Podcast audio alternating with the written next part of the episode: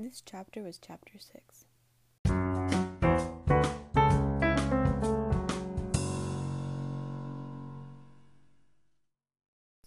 This chapter is all about culture and its origin and how it spreads.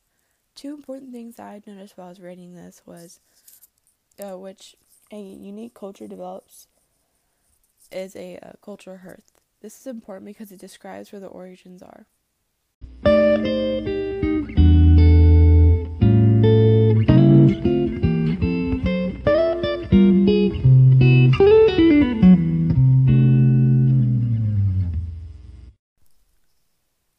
Another thing is also geographers um, identify large areas of culture realms that include the include several regions.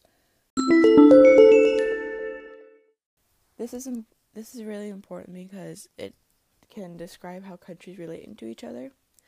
Culture is one of the many different ways to learn about a country.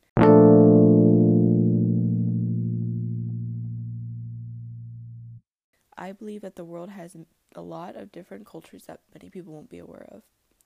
Today, more and more cultures are being expressed in the US because of migration, and now people in the US are getting exposed to this so they'll learn about cultures in different countries and where they came from.